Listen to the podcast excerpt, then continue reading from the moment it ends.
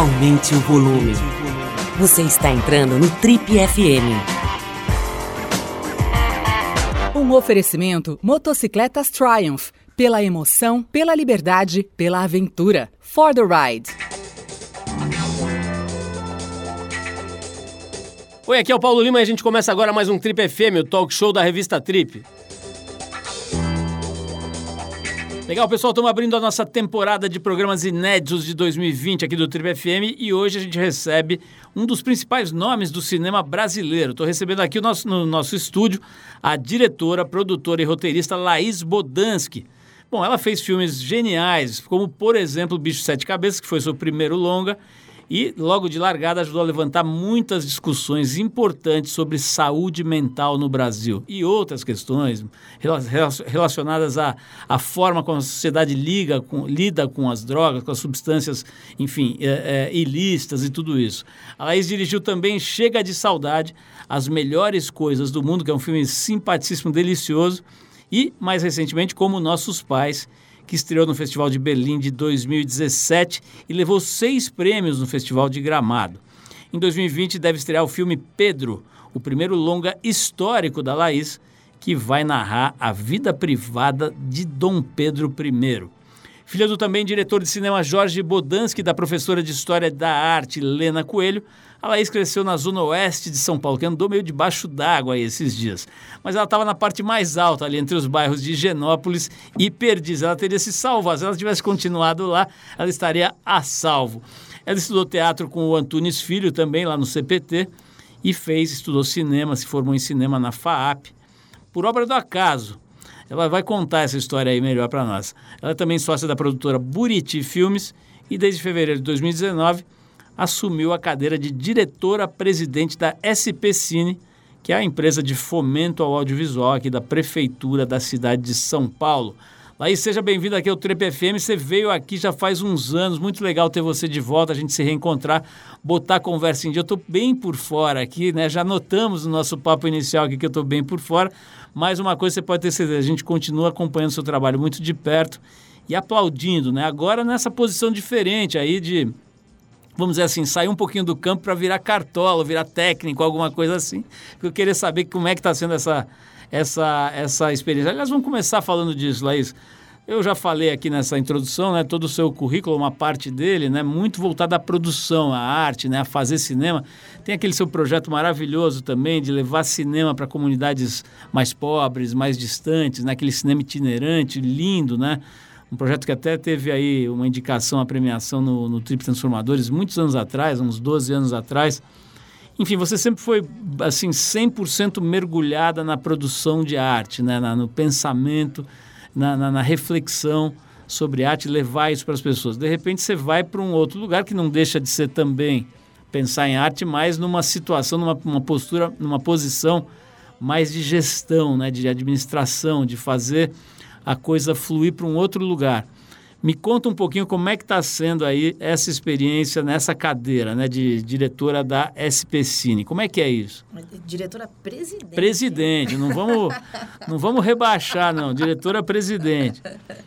Não, eu chamo a atenção até é, que não é um detalhe, né, assim, porque um dos motivos até é, porque eu aceitei o convite do secretário de Cultura, Lei Youssef, né, que fez esse convite há um ano atrás, é, é porque também observei que existem poucas mulheres é, que ocupam esse cargo de liderança, de CEO, em empresas de uma forma geral no mundo inteiro. Só 15% é, de mulheres que ocupam esse cargo de, é, de presidente de empresa. Né? Assim, então, é, eu também tenho esse lado meu militante, digamos assim, né? de, de ocupar os espaços que nos oferecem. Eu, eu acho que é importante até para é, garantir a diversidade, no caso da minha área, que é o audiovisual, é, isso é um reflexo direto. Né? Assim, então, com mulheres em espaços de liderança, isso é um efeito cascata para que a, a, questão de gênero, de raça, isso também se transforme.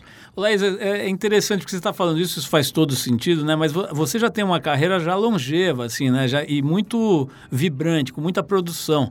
Você sentiu, claro que pô, a questão assim do, do, do da forma como a sociedade está constituída no Brasil e em vários outros países, né? Toda a questão aí da opressão à mulher é uma evidência.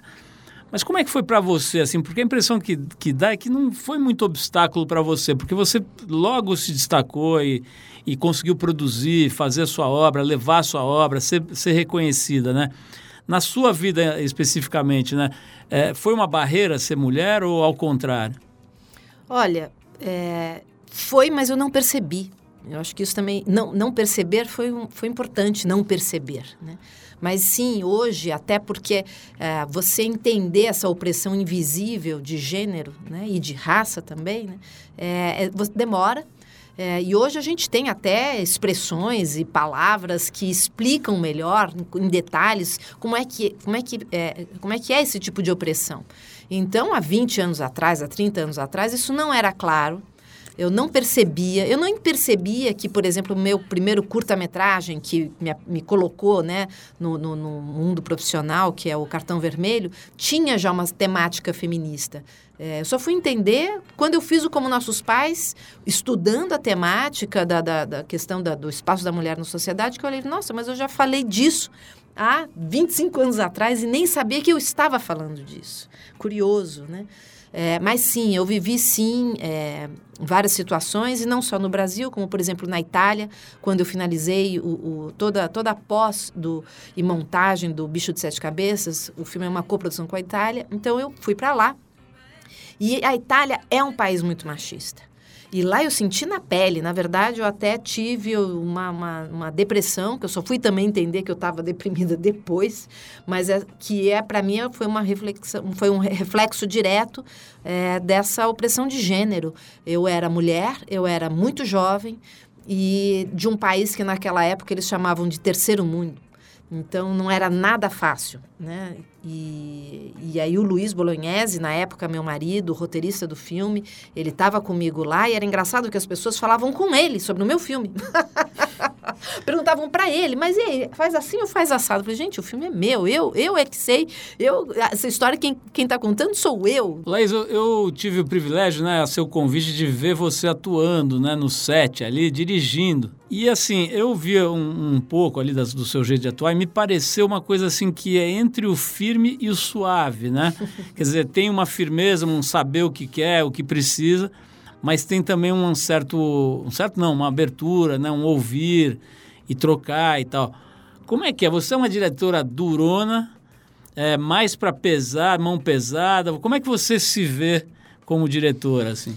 Nossa, é, é, para mim, a profissão da, da, de, de, dirigir é uma profissão muito solitária. Não é, uma, não é nada fácil. Um desgaste emocional e um desgaste físico, por incrível que pareça.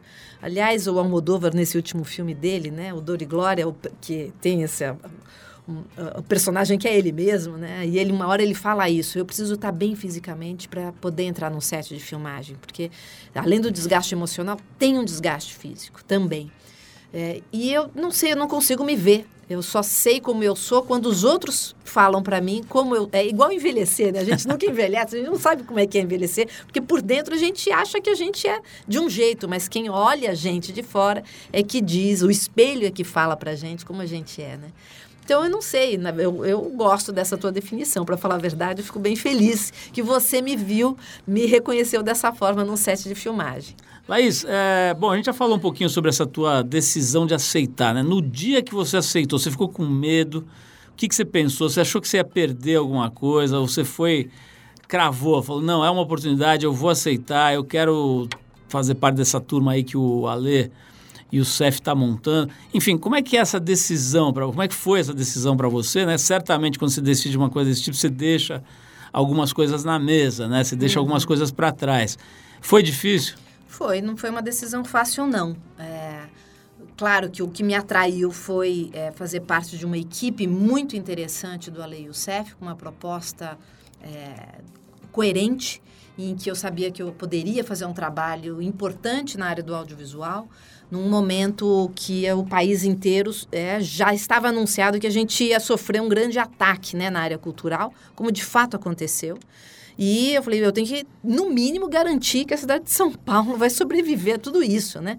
E a gente é, vem fazendo um trabalho bem importante mesmo é, na, nessa que eu, eu, não falo que é contramão, ao contrário, eu falo que é a mão, né? Assim, contramão são aqueles que não entendem a importância da cultura, eles que estão, estão na contramão, né? A mão hoje no mundo, como por exemplo, a gente acabou de viver o Oscar agora com Parasita, é um, um país como a Coreia do Sul que investiu em economia criativa na, na sua indústria do audiovisual e ganha o Oscar, uma, uma conquista inédita, vários, né? vários mas uma, a, a melhor melhor filme de um filme que não é falado na, em inglês é pela primeira vez, né? Inédito. Sem dúvida. É bem impressionante. Laís, antes da gente falar do Parasita, com, sobre o assunto sobre o qual eu certamente quero falar com você, o que, que faz a Especine? Qual é a missão dessa, dessa entidade? Você está conseguindo fazer? Qual é o orçamento? Eu quero saber tudo. Quero Vamos saber, lá. inclusive, é, quanto sobrou no caixa esse mês.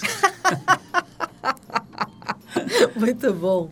É, não, essa, essa transparência é uma coisa que, é, é, que a gente faz questão de fazer, de mostrar principalmente para o próprio setor, é, mostrar o nosso orçamento, falar quanto está reservado para o fomento, para editais, para difusão, para os serviços de difusão, por exemplo, da cidade que pouca gente sabe, mas a cidade de São Paulo ela tem 20 salas de cinema é, de qualidade, que eu falo de qualidade de shopping center, com uma programação é, que está em cartaz nas, nas, salas dos shoppings, que é o filme blockbuster, é o filme do Homem-Aranha, mas é também é o filme que passa na Mostra Internacional de Cinema de São Paulo, uma curadoria super bacana, só que nas franjas da cidade. Né? E Além disso, a gente inaugurou no final do ano passado um circuito cineclubista também. Até abril vão ser 34 pontos cineclubistas, com agentes cineclubistas das regiões, também em todas as regiões da cidade de São Paulo. São sessões com debate. E uma plataforma de streaming, é, que é a única pública do país, que é a Specine Play. Para quem quiser acessar pelo celular, pode acessar especineplay.com.br e que também tem 200 títulos, 70% de graça. Você não tem que ser é, é, assinante mensal, você quer assistir aquele filme, você assiste só aquele filme.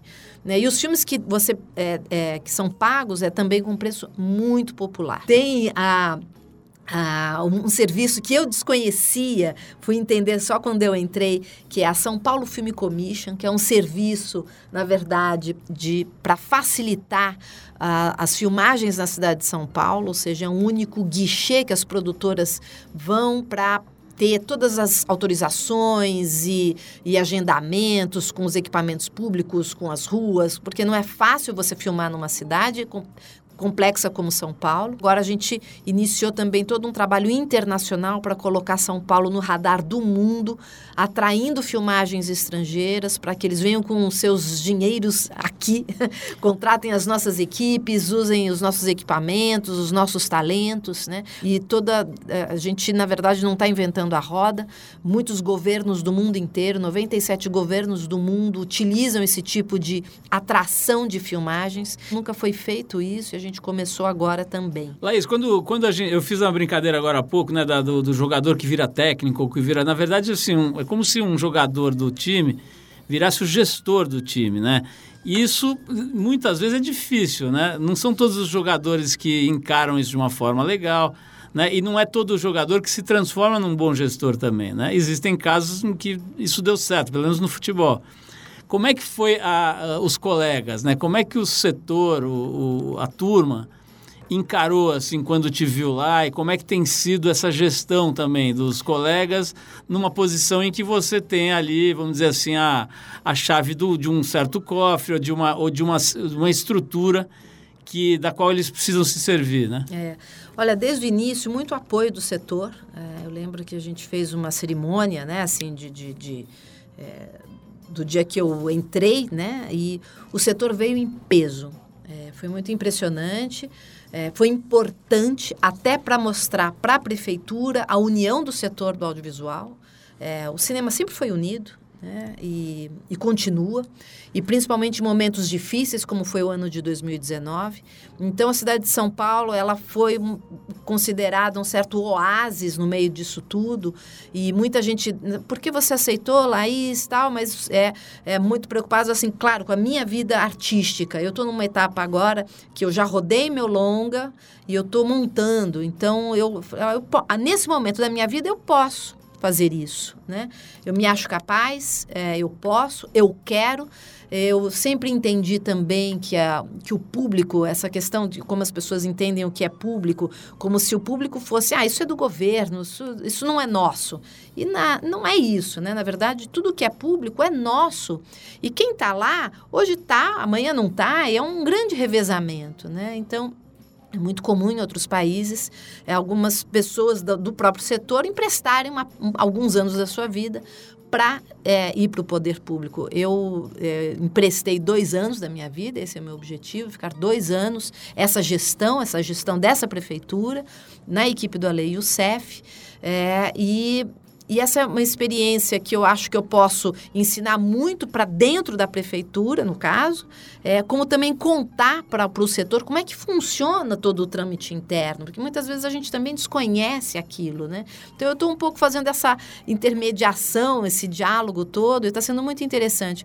Eu acho que o mais que eu estou mais surpreendida nessa, nessa minha experiência pública, nessa gestão com, com essa prefeitura do Bruno, do Bruno Covas é porque eu tenho um, um, trânsito, não só com a Secretaria de Cultura, do qual a Especine pertence com a Lei UCEF, mas com muitas outras secretarias que entenderam a importância do audiovisual. A gente, o ano passado, recebeu uma produção muito grande em São Paulo, acho que muita gente é, é, percebeu, assim, no mês de agosto, veio uma produção do ator Kenny Reeves, Uh, e, e, foi uma, uma filmagem atípica, é uma filmagem de grande porte, que exigiu muito da São Paulo Film Commission, mas exigiu muito de vários departamentos internos da prefeitura, é, em, em, em, sintonia, foram reuniões e reuniões para perceber, pra, foi uma grande experiência para ver que a cidade é capaz de fazer uma filmagem de grande porte, como é Nova York, como é Los Angeles, como é Londres, como é Madrid. E hoje São Paulo está aqui, está a Amazon, está aqui Netflix, todos esses grandes streamings vindo para cá, fazendo série. Então a gente tem que ter estrutura é, também do lado de dentro, né, do, do poder público, para porque o que é interessante no audiovisual que é, é uma indústria, sendo que o chão de fábrica dessa indústria é a própria cidade. Então a cidade tem que entender a importância que é você receber uma filmagem. Então a gente tem que explicar para um cidadão, tem que explicar para o poder público e tem que explicar também para as equipes de cinema como se comportar nesse chão de fábrica que é a própria cidade. Laís, estou vendo que você está entusiasmado fico feliz com isso, porque tem uma coisa também, né, da cultura ter uma vocação crítica, né?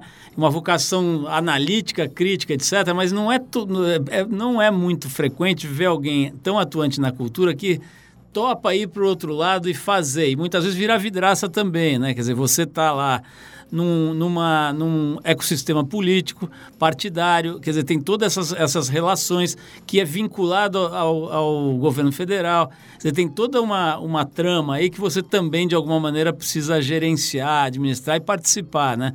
Esse lado não deve ser dos mais fáceis, mas estou vendo que você está entusiasmado e, que tá, e principalmente que está conseguindo fazer coisas.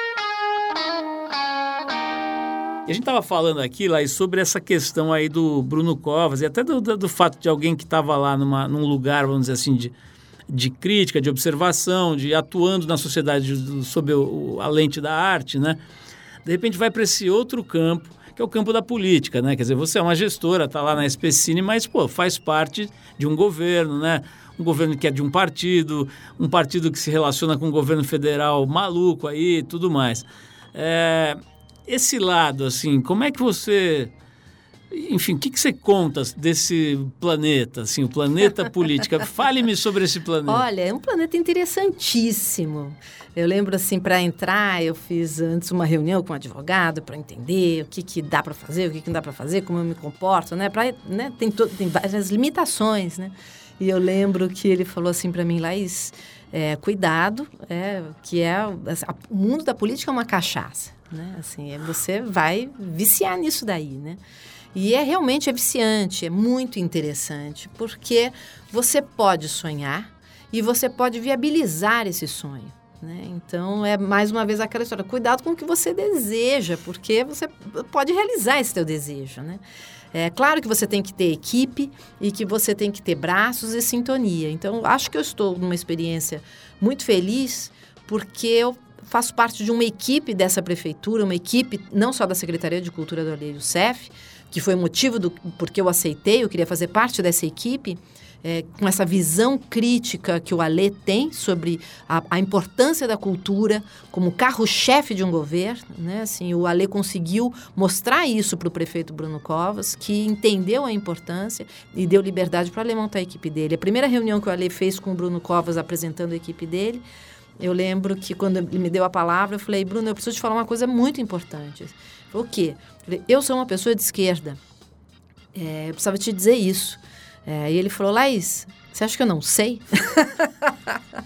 Isso me deu um alívio imenso. Eu falei, ah, então eu é, estou num lugar que as pessoas sabem quem eu sou, então sabem por que eu estou aqui. E respeitam, né? Respeito. Então eu tenho que mostrar serviço também, né? Eu tenho que fazer direito. Então essa responsabilidade com o dinheiro público é, é muito interessante e eu acho, na verdade, é, tranquilizador, porque assim, o dinheiro não é meu, esse dinheiro é de todo mundo. Então, assim, o que é decidido tem que ter, tem que ter um aval do setor, tem que ter um aval interno, não é só, não sou eu que decido nada, eu proponho. E aí uma equipe inteira fala, então vamos em frente, né?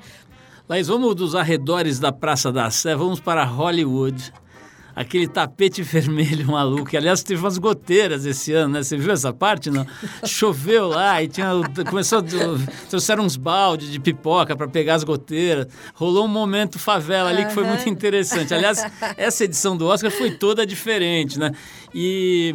E aí, bom, teve esse fenômeno do, do, do Parasita, né? Uhum. Esse filme genial, né? E aconteceu, né? Surpreendentemente, principalmente o Oscar de melhor filme, né? É. Quer dizer, isso é inédito e tal, todo mundo já falou, milhões de matérias.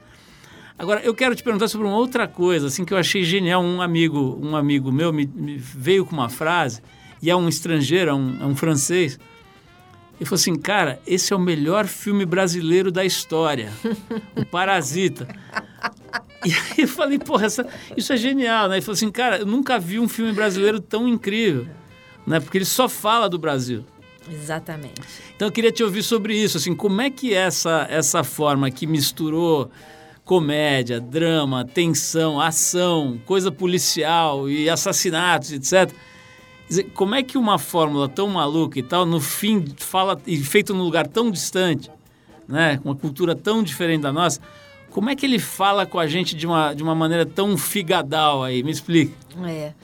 Não, é, é surpreendente. Bom, um bom filme, né? Assim, na verdade, assim, fale da sua aldeia, né? Que você vai falar com o mundo inteiro, né? Isso que eles fizeram. O diretor, ele fala isso toda hora. Assim, ele não tinha nenhuma pretensão de falar com o mundo inteiro, mas ele queria falar com a aldeia dele. E ele falou. Só que ele falou tão bem, ele fala de sentimentos humanos, ele fala da miséria humana, né? Da ganância, é, que isso, isso é, é, é do ser humano e a gente se identifica também. E mesmo eh, com essa visão que a gente, ah, a Coreia do Sul é um país muito rico, muito rico. Não, também tem miséria lá, como também tem miséria nos Estados Unidos, né? Então, a miséria ela existe, né? Essa desigualdade, ela existe em qualquer sociedade. Eu acho que no Brasil, claro, isso é acentuado, mas o filme justamente dá conta disso. E a gente se reconhece muito ali também por conta disso.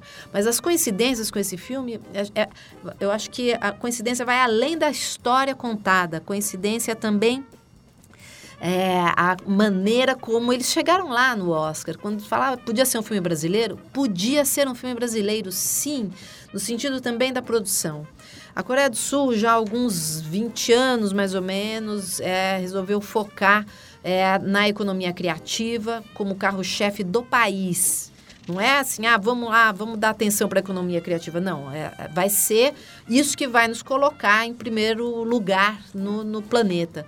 É, então, é, esse investimento, através de uma política pública, ou seja, com um planejamento, é, fez com que já há algum tempo a música, outras expressões da, da economia criativa, da, da, área de cultura, começaram a ganhar o mundo e ganhar São Paulo também, ganhar o Brasil. E o cinema não foi diferente. É, ele já vinha se destacando em festivais importantes e Parasita ganhou o Festival de Cannes é, já com esse destaque todo, e aí ele vem no Oscar e faz esses. Né, essa, essa rapa. É, essa rapa toda.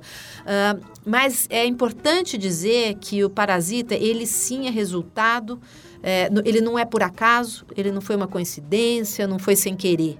Ele foi provocado, tem muita gente por trás, tem produtores sabendo onde investir seu dinheiro, tem uma política pública de investimento, de incentivos, né, de, de exportação da, do seu imaginário para o resto do mundo. É, e o Brasil tem esse mesmo potencial. A gente pode também, é, pelo menos é o que a gente está tentando fazer aqui nessa ação micro da cidade de São Paulo, que é um país. Sem dúvida. é esse olhar com esse respeito para a área cultural e mostrando que a cultura ela também é econômica. Ok, estamos de volta. Hoje a gente recebe a Laís Bodansky, ela é cineasta e presidente da SP Cine, SP Cine né? uma, uma, uma entidade ligada ao, à Prefeitura de São Paulo que fomenta basicamente o cinema produzido aqui, enfim, a, aproxima mais o cinema da cidade, das pessoas e tudo isso. Né, Laís? Acho que você contou bastante bem aí essa história, mas eu queria que você contasse outra história que eu me surpreendi aqui, porque eu achei que você tinha nascido, você nasceu no set, né? Seu pai cineasta. Então eu falei, bom, ela desde os cinco anos, ela já coleciona revistas de cinema, aquele cahier do cinema e tal. Aí eu tô surpreso aqui. Eu sei que você se formou numa das melhores escolas de cinema do Brasil, né? Que é a escola da FAAP, é, que formou gente boa aí em várias gerações, né? Uh, e continua formando. Mas eu não sabia. Como é que é essa história aqui? Você, você foi ali meio no no acaso, assim? Não, na verdade, assim, eu na época da, da do, do, vestibular, eu, eu, eu, eu não queria... Eu queria ser atriz, né? Então, eu fui sair do colegial, acabei o colegial e fui, fui pro teatro, fui participei do CPT, do Antunes Filho, fiquei um ano trabalhando lá. Foi uma experiência incrível, mas foi quando eu descobri a direção. Mas eu também gostava de vídeo, eu fazia vídeos e, e vídeos para ganhar dinheiro também, eu fazia vídeo para casamento, vídeo para batizado. Né? E eu queria trabalhar, na verdade, com a área de vídeo, um vídeo que estava começando, né? E fiz cursos como videomaker e tal. E falei, bom, eu vou fazer rádio e TV. É, só que no meio disso eu, eu, mudei de ideia, fiz um ano de geografia na USP, ou seja, a pessoa não sabia o que ela queria. geografia. e aí eu prestei vestibular é, eu prestei vestibular Geografia na USP e aí na FAP, Rádio e TV. E na hora da inscrição eu queria estudar na FAP à noite e não tinha o curso de Rádio e TV à noite naquele semestre. E aí o rapaz da, da inscrição falou, olha, é, mas faz o seguinte, é, entra aqui num outro curso qualquer que tem à noite e lá na frente depois você pede transferência para rádio e TV. Eu falei, então tá bom, que curso aí que tá, que tem vaga sobrando que eu posso fazer inscrição? Eu falei, ah, tem um curso aqui que ninguém quer, que é cinema. Sério, foi assim. Aí eu falei, põe seu nome aqui. Eu falei, tá bom, põe aí cinema então. Né? Pô, precisamos agradecer a esse rapaz, precisava encontrar esse rapaz aí, porque nos, nos proporcionou uma das grandes cineastas do país.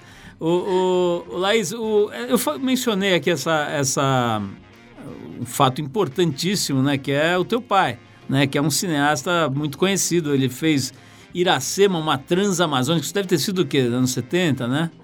É, o Iracema, ele é de 76. Enfim, você literalmente nasceu aí nesse universo, né? Como é que é essa história, assim, de ter alguém tão presente assim, né? Quer dizer, você escolheu uma profissão que, né, teu pai é um dos pilares ali do, do que veio antes, assim. Isso ajuda, atrapalha? Aquela pergunta clássica. É. Não, as duas coisas. É, bom, eu, eu, claro que eu escolhi cinema, é, porque eu tenho um pai cineasta. Não, não, não, não dá para negar isso. É óbvio, né? E eu descobri, na verdade, que eu gostava dessa profissão, que eu tinha essa curiosidade também observando meu pai. Meu pai nunca falou faça cinema. Também ele nunca falou não faça cinema. Mas, assim, eu, eu sou filha de pais separados, então nas minhas férias, se meu pai estava filmando, eu ia para onde ele estava e ele estava filmando, então eu ficava no set ali no canto, vendo as coisas. Ele tinha uma produtora, então voltava da escola, ficava naquela produtora, zanzando, via uma moviola, entrava num estúdio de som, via dublagem. Então eu, eu via tudo aquilo, vi, acompanhava meu pai em reuniões, fazendo, tentando vender seus projetos, vivendo que não era fácil, que tinha não, que tinha os projetos levavam anos, e escrevia um monte de coisa e não dava certo, aí reescrevia.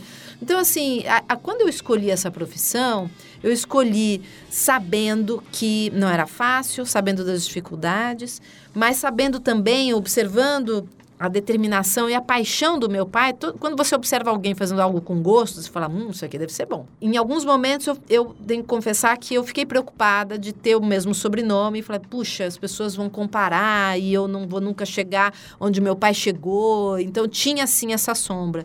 Mas logo também eu percebi que o cinema que eu queria fazer era muito diferente do cinema dele. E isso também foi libertador, porque aí eu nunca me isso nunca, a, a, figura do meu pai nunca me oprimiu nesse sentido. Ô, Laís, a gente já está terminando o tempo aqui, então eu quero saber sobre o seu filme novo, né? É sempre muito importante para a gente saber o que está fazendo e tal. E você já falou que está na fase de montagem, né? É, do provisoriamente chamado de Pedro. Ainda não se sabe se vai ser esse mesmo nome, mas é sobre a vida íntima de Dom Pedro I, que parece que foi bastante movimentada, né?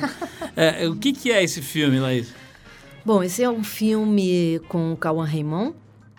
É, o título Pedro é um título provisório Talvez o título seja A Viagem de Pedro, porque é um filme que uh, o recorte é, escolhido da história para contar essa intimidade da vida dele é justamente quando ele vai embora do Brasil. Que é um momento da história que a gente conhece muito pouco, né? Porque a gente conhece o Dom Pedro, que fez a independência, que o dia do fico e as histórias com as amantes e tudo mais, mas aí ele vai embora do Brasil e aconteceu o quê? Né?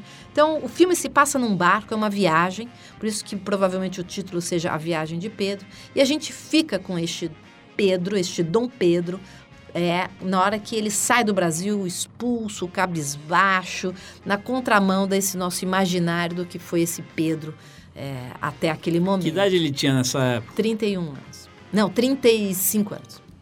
Quer dizer, o filme é sobre essa viagem? Sobre, é, sobre essa viagem. E aí sim tem a reflexão dele sobre as coisas que ele viveu no Brasil e sobre o que os, os, os medos e angústias e desejos daquilo que ele ia viver na Europa também.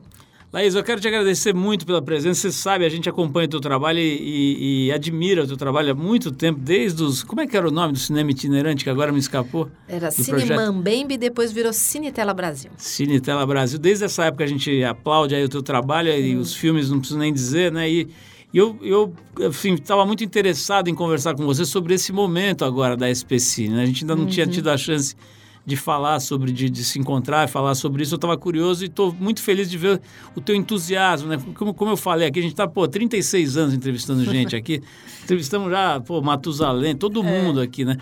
E, é, e, é, e não é tão comum ver alguém tão entusiasmado, em especial que sai de um lugar que é mais insensado, que é mais chique, que é mais cult, né? que é o cinema, que é a arte, e vai para um lugar que é mais tenso, que é mais duro, que é mais complexo, arriscado e tal, e mantém esse entusiasmo. Ou talvez até aumente. Então eu estou feliz de ver isso, né? E ah, parabéns aí para você por esse trabalho, para a equipe toda. Eu acho que para o cinema brasileiro como um todo, é, que está num momento incrível, apesar de todos os ataques que, ele, que vem sofrendo. E a gente agora, nessa semana do Carnaval, vai ter o, o Festival de Cinema de Berlim, com a participação ah, expressiva do cinema brasileiro e ainda fruto de todo um trabalho anterior aos ataques né, da, da é, cultura. É curioso, né? Porque, assim, é, num, num, dos piores momentos em termos de, vamos dizer assim, de macrocosmo, de, de, de contexto geral, talvez seja um dos melhores momentos, é um né? em termos de, tá vivendo, de visibilidade, é. de filme no Oscar e é, tudo mais. a gente né? teve filme que ganhou Veneza, né? O filme da Festivais. Bárbara Paz. Pô, as animações as brasileiras animações, ganhando tudo. Exatamente. VR também. Pô. Né? Então tem um, um, VR maravilhoso com a locução do Rodrigo Santoro que chama A Linha, é, que eu recomendo quem Esse que tem a trilha do Binho Pfeffer? Esse que tem a trilha do Binho. Puta, que é outro gênio. É, é gênio. Não, e é, é a trilha nesse curta é, que você tem que colocar o óculos para assistir. Nossa, ela é, é muito importante para a emoção da história. E, e, agora a gente tem no, no, Festival de Berlim um filme em competição, de novo Tapete Vermelho, a gente vai estar tá lá, né? Que é o longa que chama Todos os Mortos, do Caetano Gotardo e do Marco Dutra. Então, é, é, então, curioso, né? Porque na, na, época da ditadura, talvez a gente tenha tido a melhor produção em várias frentes da música, por exemplo, e tal, né? A, a, é, é, é óbvio, evidente que ninguém deseja um contexto horroroso desse tipo, como está acontecendo agora, mas é, é, curioso notar né, que a reação é de criatividade, é de força, de união né, da, da, da, das artes e tudo. E, e o resultado tem sido assim realmente incrível, né? Assim, a, a qualidade da produção e o reconhecimento também, né? É. Desses festivais todos, agora a indicação do filme da, da Petra para o Oscar Pro e tudo Oscar, mais, é né? verdade. Exatamente. Laís, então parabéns. Tamo, continuaremos aqui nos próximos 36 anos acompanhando, pelo menos, né? acompanhando Oba! e aplaudindo a sua trajetória. Falam que a pessoa de, que vai viver 250 anos já nasceu, tá? Então, e- inclusive sou eu. Eu gostaria, de, eu gostaria de revelar esse segredo.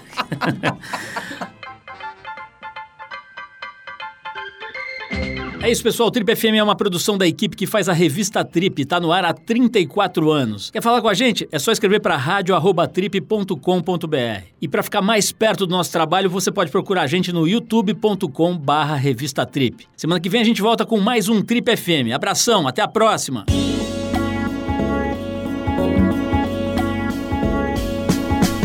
Você ouviu Trip FM. Esse foi um oferecimento Motocicletas Triumph. Pela emoção, pela liberdade, pela aventura. For the ride.